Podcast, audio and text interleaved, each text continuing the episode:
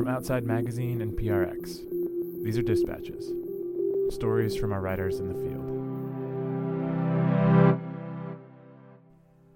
At the moment, thanks to violence and military conflicts of all different kinds, there are more refugees around the world right now than at any time since World War II.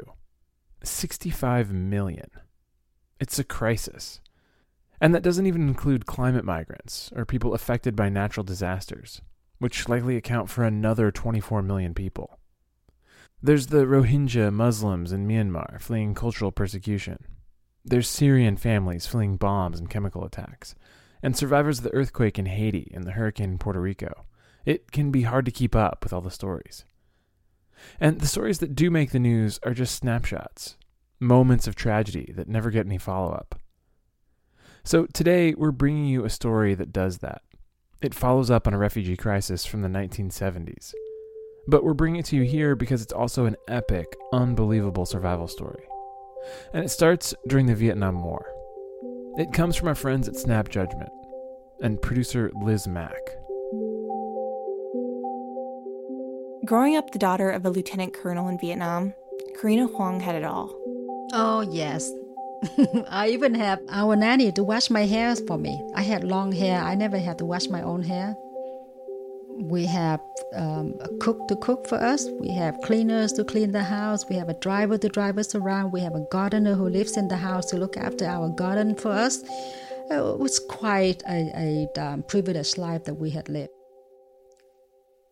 To go from having a civilized lifestyle into the jungle um, it was hard, and, and there's nothing can prepare us for that.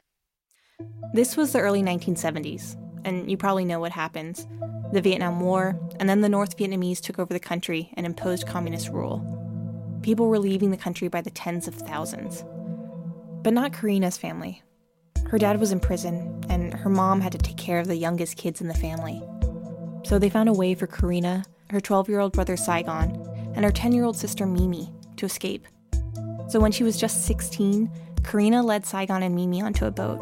It was 1979. It was packed with people. We sat with knees to our chin. There was no room to move around or stretch your legs. Not even the captain knew where the boat would end up.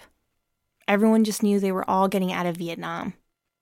Carina and her siblings spent the next week at sea, at the bottom of a ship packed with 373 passengers.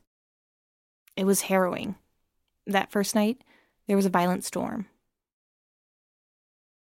Uh, at one point, everybody thought, that's it, we're all to die. Um, and people started to throw up on each other and we relief on each other and scream and cried and prayed, called out to Jesus, Virgin Mary, Buddha, ancestors, you name it. That sound is just playing in my head like a, a song. And I just prayed along with everybody else. Please save us over and over and over again. Carina thinks it was the third day when they saw land Malaysia. She says as they headed to shore, military men intercepted their boat. And um, they went on our boat to take our valuables. She had her mother's jewelry sewn into her underclothes, but her brother wore a gold necklace. One of the men saw it and put a gun to his neck. I kept saying to him, um, literally begging him, I kept saying, đừng bắn, đừng bắn, đừng bắn. Đừng bắn means don't shoot. And I gave him the gold necklace. And then they tow our boat to their boat. They pull us back to the ocean. They cut the rope and left, but they warned us not to return to Malaysia. Turned away, they ran out of food and drinking water and people began to die. On day eight, they saw Indonesia. When they got close to shore, everyone jumped off the boat. The captain sank it so no one could push them back. But Indonesia was overwhelmed with Vietnamese refugees. So while officials told them they could stay, they also said they would move everyone to a refugee camp. For Carina, that meant she and her siblings could finally stop running and be taken care of. So the three of them climbed aboard one last boat. The boat trip was long, it was hours until we got to um, this island. And from a distance, we looked and we saw this half moon shaped island with nice sand beach and trees. And then as it come closer, the captains turned around. We were told to swim into the shore. So everybody get off the boat with all our belongings and swim into the shore, all soaking wet. We just spread out on the sand beach. And we looked around. It was a jungle. We didn't see any shelters, any huts, or any camp. It was just an, an island with trees and bushes, and in front of us was the ocean. That's not a refugee camp. The island was completely deserted. There were no buildings, no paths, no sign of human life at all. It was completely wild. And after we disembarked, the boat just took off. So we sat there for hours and wondering what happened. And then the night fell very quickly. There was a heavy storm that came down that night. Carina, Mimi, and Saigon slept on the beach in the pouring rain. When they woke up the next day, they waited on the sand, still in their wet clothes. They were scared of the jungle behind them and what animals might be in it. They couldn't go forward into the endless sea in front of them. So, trapped on the beach, Carina kept an eye out for the boat. She thought it would come back. Everyone did. No one came back, no words from anyone, no sign of any boats around us. By the third day, people started to realize that maybe this is where we're going to be staying. The name of the island was Kuku. It's spelled K U K U. It was actually Kuku Beach, just a section of the coast on the larger Jemaja Island. But when you're stranded on a beach, on an island in the middle of the ocean with jungle all around you and no way of getting around, that beach is pretty much the only thing you know. So they called it Kuku Island. On Kuku, there were no tools, no food reserves, no toilets. The refugees only had the things they'd brought with them. And those were the things they had to help them survive. The the people that were on that boat, they were not farmers. They were intellectual people business people, tradesmen. They had no idea how to live off the land. There were a lot of coconut trees, but we can't climb up the trees to get the coconuts. And also, we got them down. We didn't have knives or anything to chop the coconut with. I'm not a good swimmer, so I was scared of swim out there to, to, to catch anything. I couldn't fish or hunt. I didn't have any tools. I was scared of snakes and animals. I was afraid of going to the jungle. But some people did venture into the jungle, and that's where they found a creek. Although food was still scarce. So in the beginning, Carina and her siblings lived off the supplies they had brought with them. At first, we lived on the ramen noodles. Every day, Carina would open up a packet of ramen and break it into four corners. And for one meal, the three of them all together would share one corner of the packet. They'd boil it in salt water until it expanded, trying to make the most of what little they had. We tried to save them and eat very frugally, a little bit at a time just to keep us alive. We saw a boat that came toward the shore. We were so excited. We thought, oh my God, they finally came for us. But it turned out to be another boat of refugees like us more and more Vietnamese boat people kept arriving on that island. Even though they were in the middle of nowhere, they weren't the only ones. Indigenous fishermen from the other islands found them on their small boats. They offered to trade fish and vegetables and tools for whatever jewelry the refugees had left. And using those tools, they started to build shelter. And then they went to the jungle and chopped down trees and branches and leaves to make huts with but shelter wasn't enough. Soon, disease began to spread. When we had to go to the bathroom, we just went to the ocean. But then soon, uh, we realized that that's just not safe and clean. Their waste would wash back up on shore. That's when people went up to the jungle instead. And that created the problem of flies. We called it Fly Island. Flies everywhere. Sometimes when we lay down take a nap in the afternoon, we could be covered by fly from head to toe, pitch black. It spread the disease much wider and faster. Very quickly, people caught malaria and diarrhea. Um, people started to die on that island after day number 10.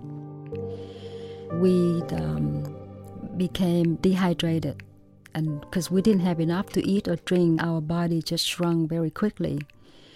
And um, there were a period where all I did every day was just try to find something to eat and then take care of um, our diarrhea situation. Carina would spend her day cleaning and emptying this one bucket of waste, taking it to the ocean to clean, bringing it back for her brother and sister to use, and then taking it out to clean again. When you have this kind of routine every day, do you ever kind of reach some kind of equilibrium where it's like, well, this is normal?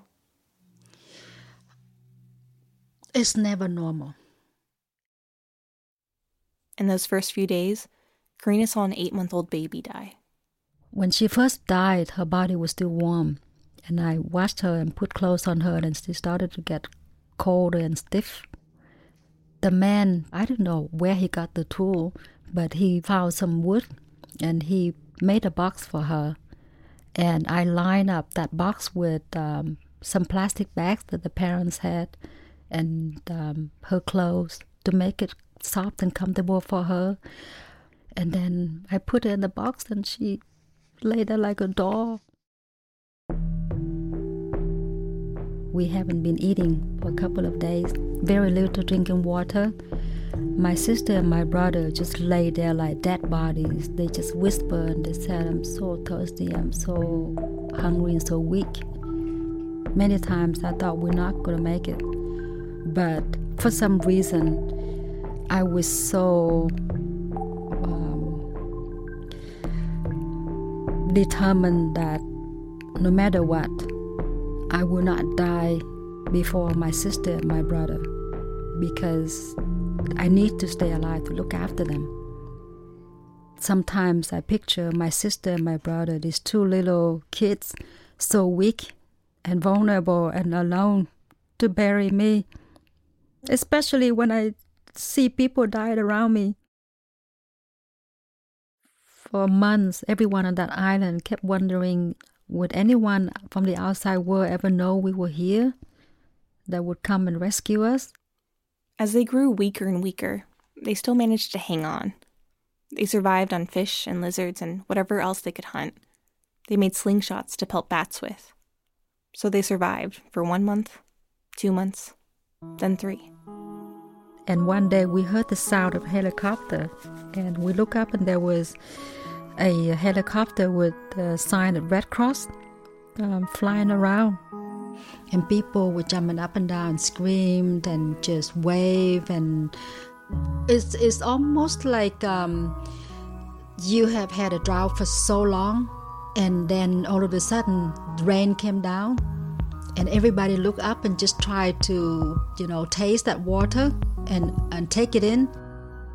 And the next day there was a ship came in with medicines and with cabbage and fresh tuna and that's when we knew that um, we will be okay. People found us now. We will, we will be okay. And uh, we survived, all three of us. Carina, Saigon, and Mimi stayed on the island for five more months. And during that time, Kuku started to become the refugee camp everyone had expected in the very beginning. Finally, they had food to eat. They had blankets, they had papers and plans to resettle to America. You've asked me what it was like the day I left Kuku.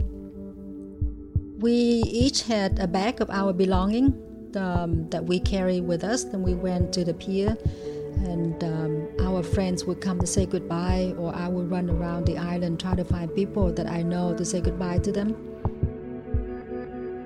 we were jumping up and down, saying, We gotta go, we gotta go, we're going to America, we're leaving now. I was just just um, happy that we finally got out of there. I was just happy that I get to leave Kuku.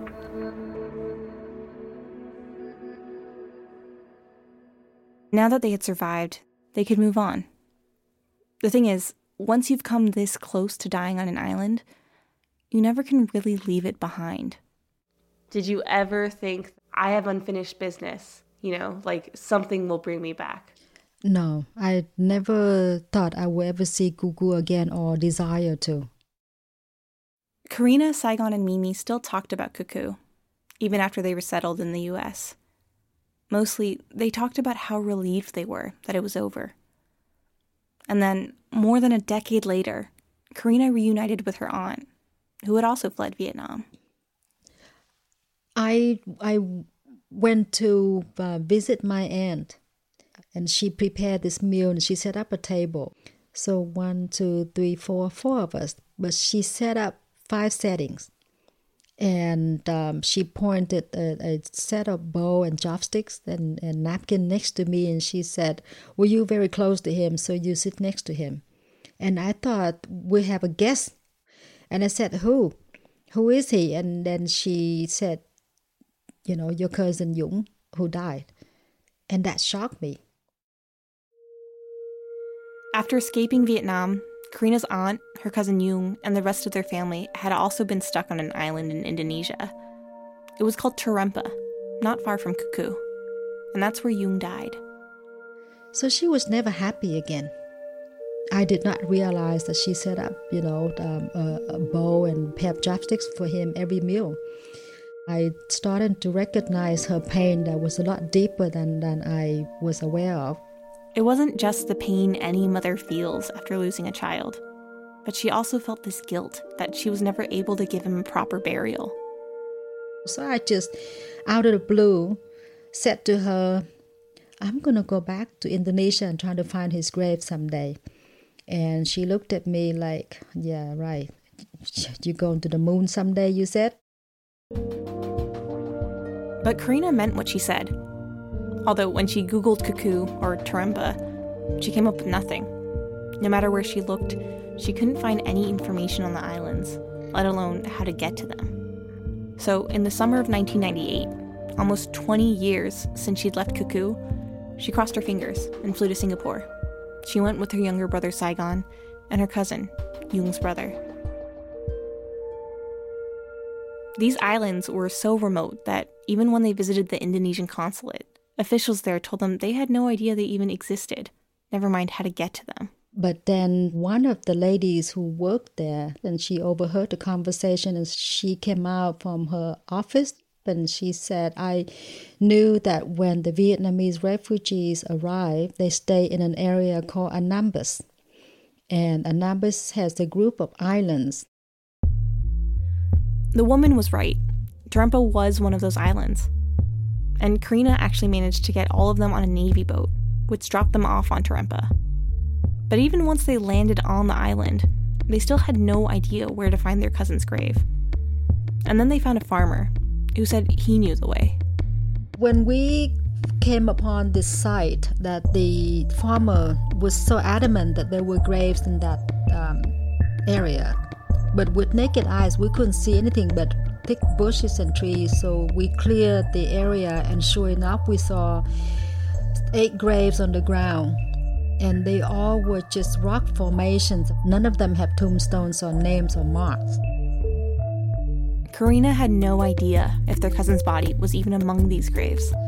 So I told my cousin and my brother, I said, why don't we three just focus and pray to our cousin and ask him for his spirits to guide us. So we went separate way, contemplate, focus, and pray, and we turned around and um, uh, the three of us just pointed at the same grave. So I said, "Okay, it's a start. Let's do it." Carina wanted to excavate the body, even though they couldn't be sure it was the right one. But there were rules, and she was told once you dig up a body, you can't put it back. So Carina knew she only had one shot. My aunt told me before I left there are two things that would help me to identify his grave. So she said um, he, his body was put inside of a wooden box, a coffin. And also, she said she wrapped his body in a military poncho that was belonged to his father. So after a long time digging, and then we all heard the sound of the shovel hit something that made a big sound, but it also bounced the shovel back. It was this dead silence. Everybody looked down to this this um, grave, and the guy continued to dig faster, and we saw pieces of wood, and um, and I couldn't believe it. I remember I held my hands really, really tight because I was shaking. To me, the three of us just held hands and stood there and watched. And then um, after the the wood and the dirt, and it started to reveal um, some material that looks like a military canvas. So we pull up this long poncho with the body inside. And on top of that, there were clothes that my aunt buried for him, and my younger cousin recognized that there was his brother's jeans and shirts and a raincoat and a pack of underwear. But I just could not believe that we found the grave. So yeah, it's, it's just I cannot describe that feeling to you. Carina and her brother and cousin cremated Jung's body there in the jungle. They took his ashes to Vietnam and put him to rest with the remains of his family members. Then she told her aunt what they had done. Before, she always had this um, embittered, you know, look. Um, but now she's just so content. That stuck with her. She started to talk about her trip to friends and family members. She even made a website, kind of as a way to tell people, I found my way back to these islands, and you can too. But I never ever thought that it would be me who was taking families back to this jungle to find the, the graves of their loved ones. It was never in my mind. But then Carina started to get messages from people who wanted to find the graves of the family members they'd left on Kuku. And they wanted Carina to take them back. At first, she was reluctant. She knew how difficult it would be to arrange these trips, that it would mean months and months of preparation. But after a year, she decided she couldn't say no anymore. She agreed to take one trip back to Kuku Island. And that led to a second, a third, and then that turned into seven. In total, she's helped about 15 families find the graves of their loved ones. I got in touch with Carina about a year ago when we sat down for our first interview. That's when I asked if she had any trips coming up and if I could come along. And Carina said yes. But she told me she can't do this much longer. It's been 10 years almost since I returned, and after so many trips, I, I felt draining. It's, it's time for me to stop. So, yes, this will be my last trip back to Kuku Island. Oh, this way, this way. Right, this way.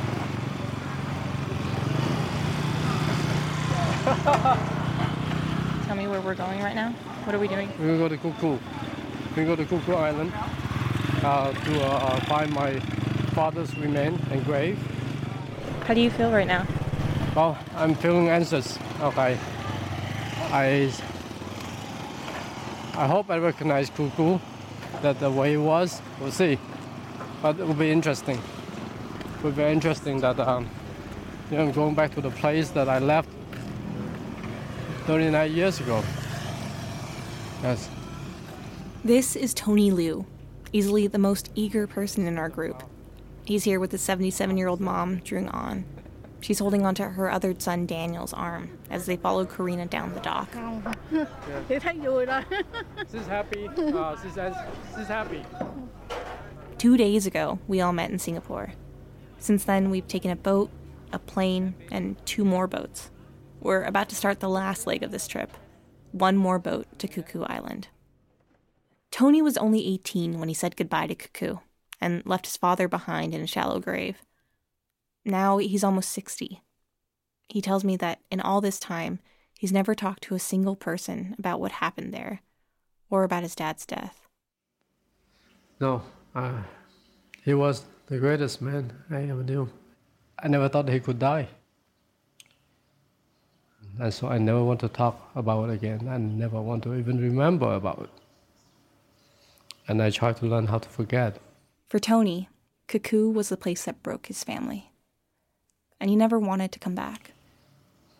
But I know I have to do this.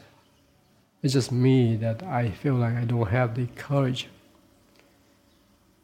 don't uh, have the bravery. That bother me.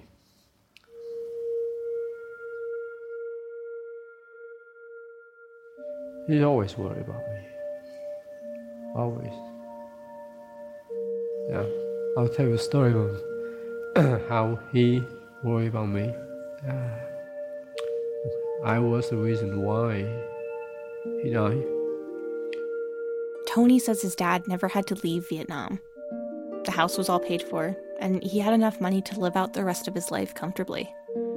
But Tony was 18, and his parents worried that because of his age, he would be forcibly enlisted. They would send me to labor camp or they would make me join the army. He decided to leave because of my future.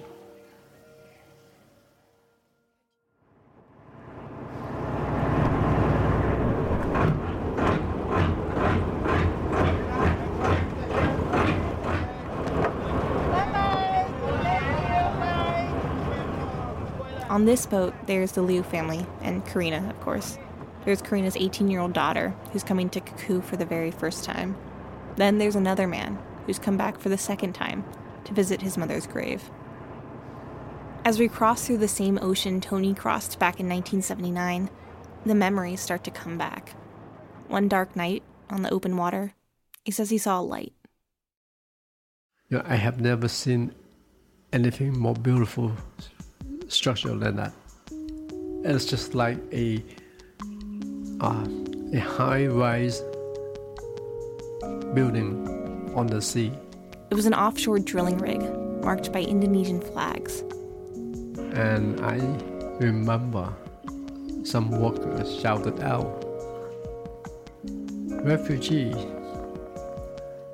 At that moment, I realized, oh my God, I'm a refugee. you know, I, and that was a very strange, um, you know, I, and four days ago, I was, uh, was a citizen, a young man in the city now. Uh, you suddenly become a refugee. Soon, Tony and his family were on Kuku Island. This is it. On this little sand beach you see here, This is it Kuku Island. As we pull up, it's everything Tony and Carina said it would be gorgeous, unreal, eerily pristine. There's palm trees that sway back and forth, the clearest water, but the jungle looms over us. It's it's like Jurassic Park. Ever since we saw Kuku in the distance, and even now as we step onto the sand, Carina has been crying. So now that I'm standing here, I really don't know how we survive. It's a miracle.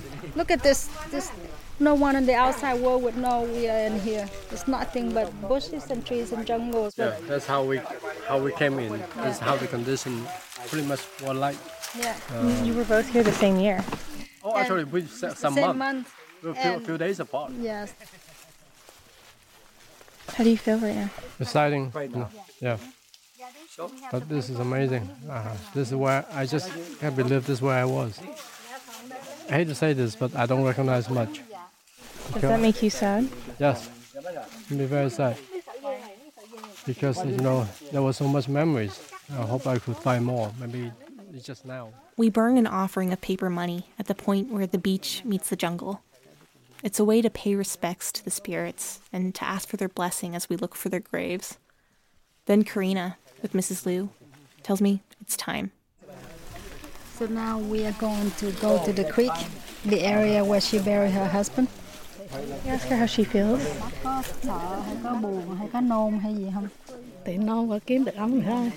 She's very anxious and she hopes that she will find him. Yeah. I asked if she's ready. She said yes, she's ready to go. Tony? Yeah. We're going to the Suya. Okay. Yes, I'm ready. When I get a chance to sit with Tony alone, there's still one thing we haven't broached. Can you tell me about um Can you tell me about how your dad passed? His illness started and killed him within three days. The last day, he's already in coma. Tony says the whole thing was sudden. We have some doctor on the island, but none of them have medicine. When a doctor came to check on his father, he thought it was malaria. And then he said, There's no hope. You know, uh, one of the hardest things for me to, to witness. Uh, the- the doctor was at his side too, as my father was gasping for air. As his father gasped for air, the doctor said, We have to stop his suffering. So he put his hand over on my father's nose and mouth to cover, so my father could go. I hope nobody remembered that but me.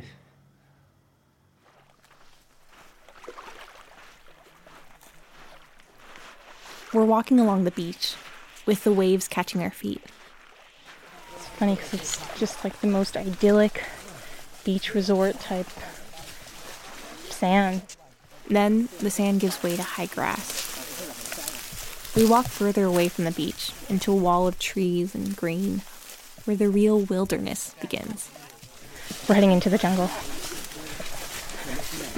And then we reach the creek. Uh, this water creek right here is the only source of drinking water for thousands of us refugees when we were here. We would come here to get some drinking water, um, and we also wash our clothes here.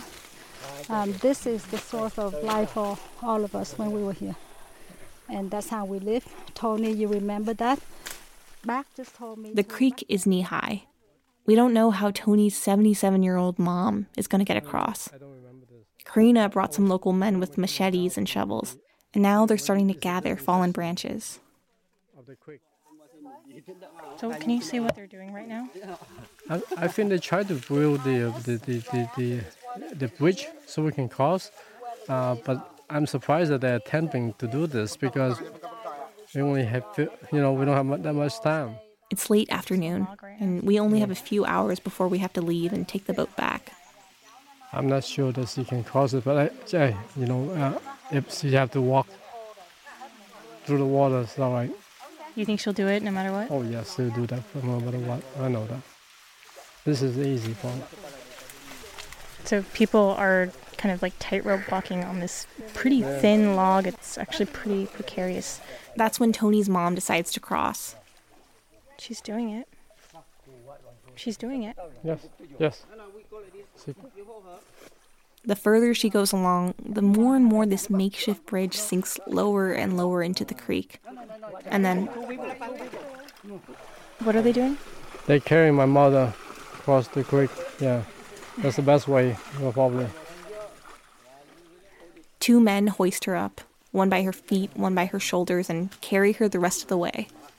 We follow after. Oh, okay, be careful.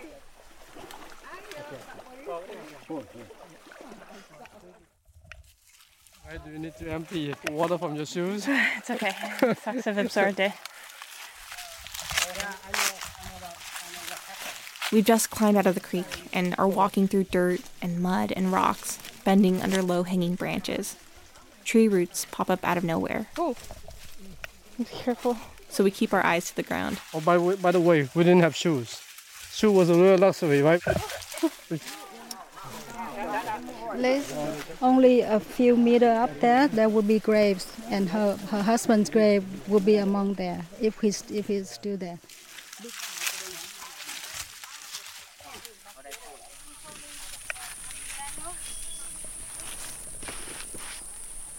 So we're just we came upon this clearing and there's and a bunch of tombstones. Can you just see what we're walking into? We are walking, you know, to the cemetery grounds of uh, of the Kuku Island. This is the very first grave on Kuku Island that we found and excavated. And this is the start of everything else. David Lee was going to. Some of the grave sites have large but basic concrete tombs built over them.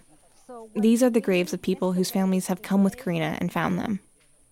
And then there are the graves no one has come back for. It's hard to know exactly what we're looking at. Large rocks are scattered on the ground, and it's unclear which of them are grave markers and which are just rocks. Uh, yes. Today, searching for Tony's dad, this will be the last grave on Kuku that Carina ever looks for. Okay, do you remember approximately where?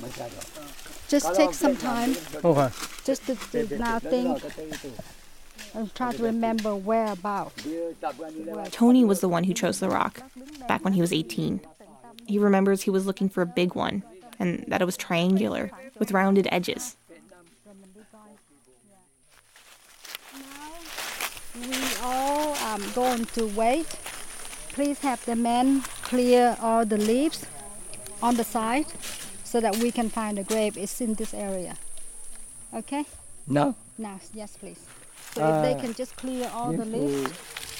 bersih bersihkan ni to clear all the leaves. To clear, yeah. She just wants to find the rocks. Oh, Like find the rock. these, yeah. Oh, Dia nak tengok ada batu oh. yang Jadi nak tengok ada dia nak tengok batu-batu.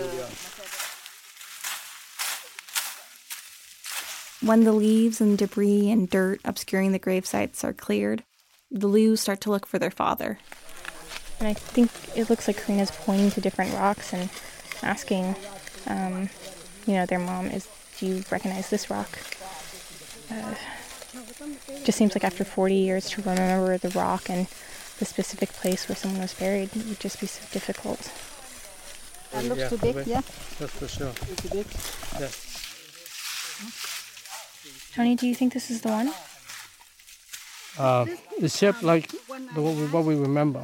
but I'm not sure it's the one or not. Yeah, When I asked mom, she said it's on this side, not on that side. And she said that looks like it, but we don't know for sure. Just go by memory. So she thinks it's the one. Thinking right now.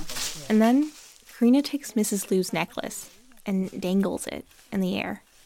She's using it as a pendulum, a kind of tool to try to speak to Tony's dad directly. She says in the past, the spirits of the dead have helped her find their own graves. She starts asking questions out loud. What did she ask?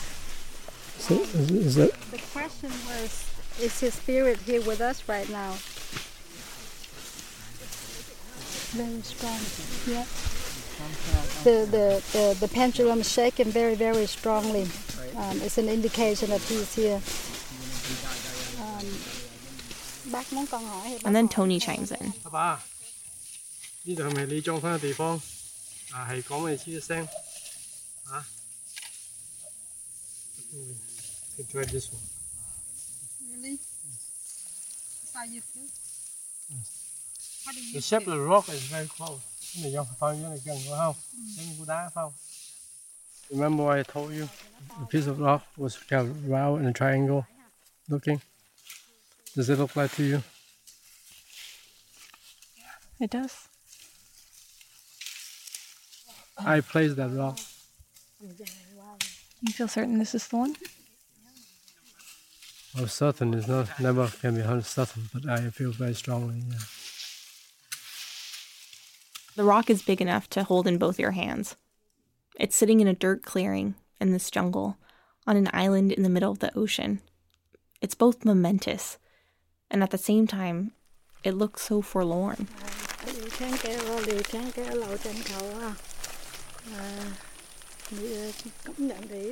Tony's mom told me earlier that she's wanted to take care of her husband's grave for 40 years. It's tradition. And now she finally has her chance. She washes the rock, then she burns sticks of incense, planting them in the dirt. Each of the brothers has a moment alone with their father. Tony breaks down and sobs.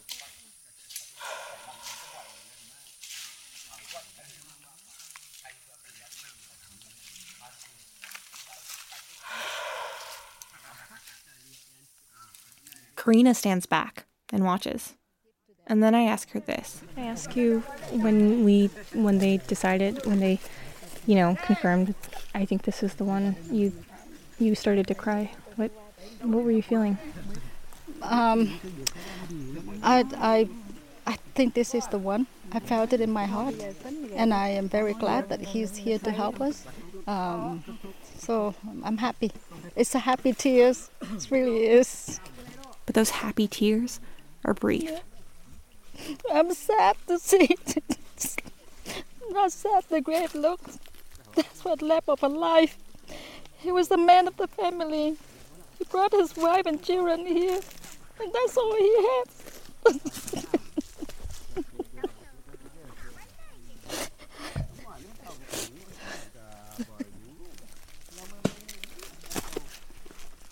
It's fine.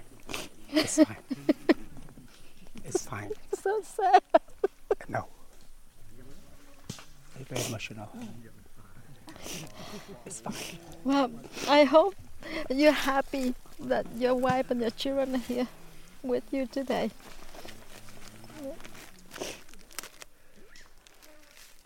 Before dark, we turn back. We carry Tony's mom across the creek, walk out of the jungle, through the high grass, across the beach, and climb back up on the boat. The next day, back at the guest house, I was talking with Tony and asked how he felt now that he'd finally found his dad. Silly me.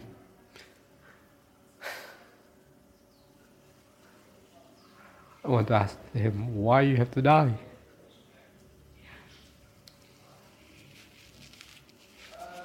I know that our family is in better situation than you know average, so we're lucky in, in a sense. But we would have a perfect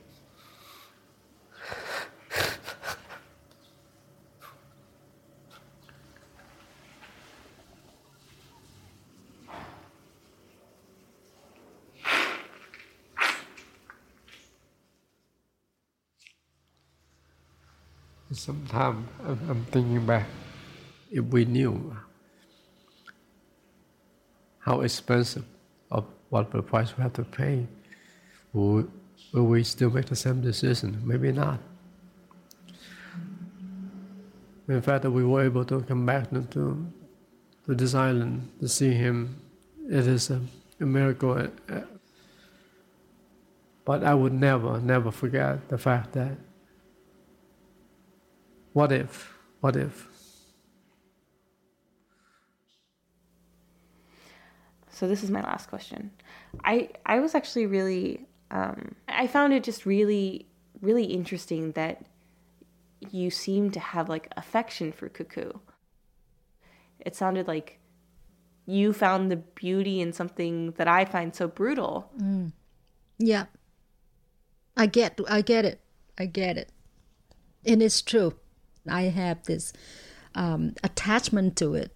I have a sense of appreciation and love for it and, and, and afraid of it at the same time.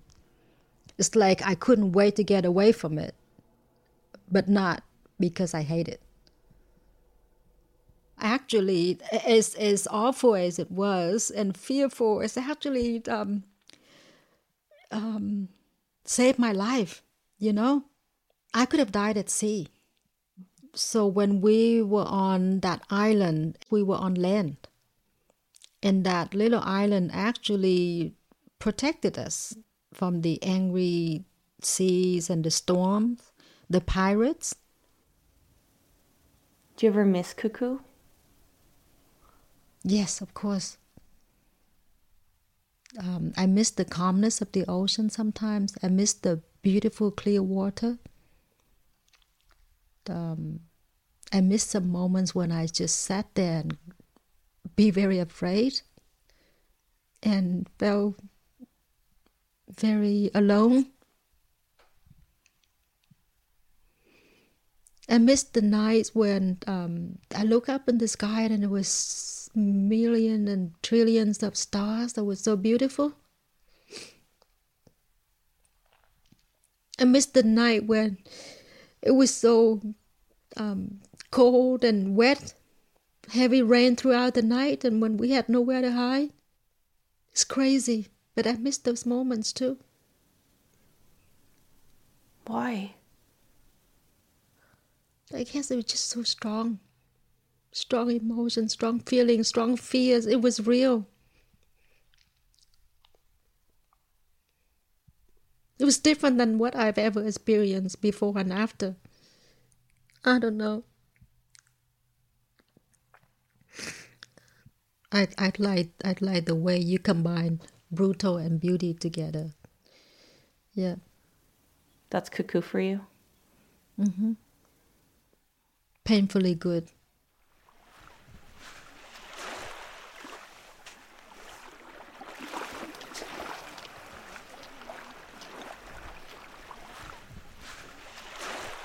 That's Liz Mack. This piece comes to us from the storytelling podcast Snap Judgment from WNYC Studios. It would not have been possible without the generous support of the International Women's Media Foundation. Thank you to Carina Hoang. Her book is Boat People Personal Stories from the Vietnamese Exodus. It's available in both English and Vietnamese. Also, thanks to Tony Liu, his mother Drung An, his brother Daniel, and the entire Liu family. The Outside Podcast is a production of PRX and Outside Magazine. We'll be back in two weeks.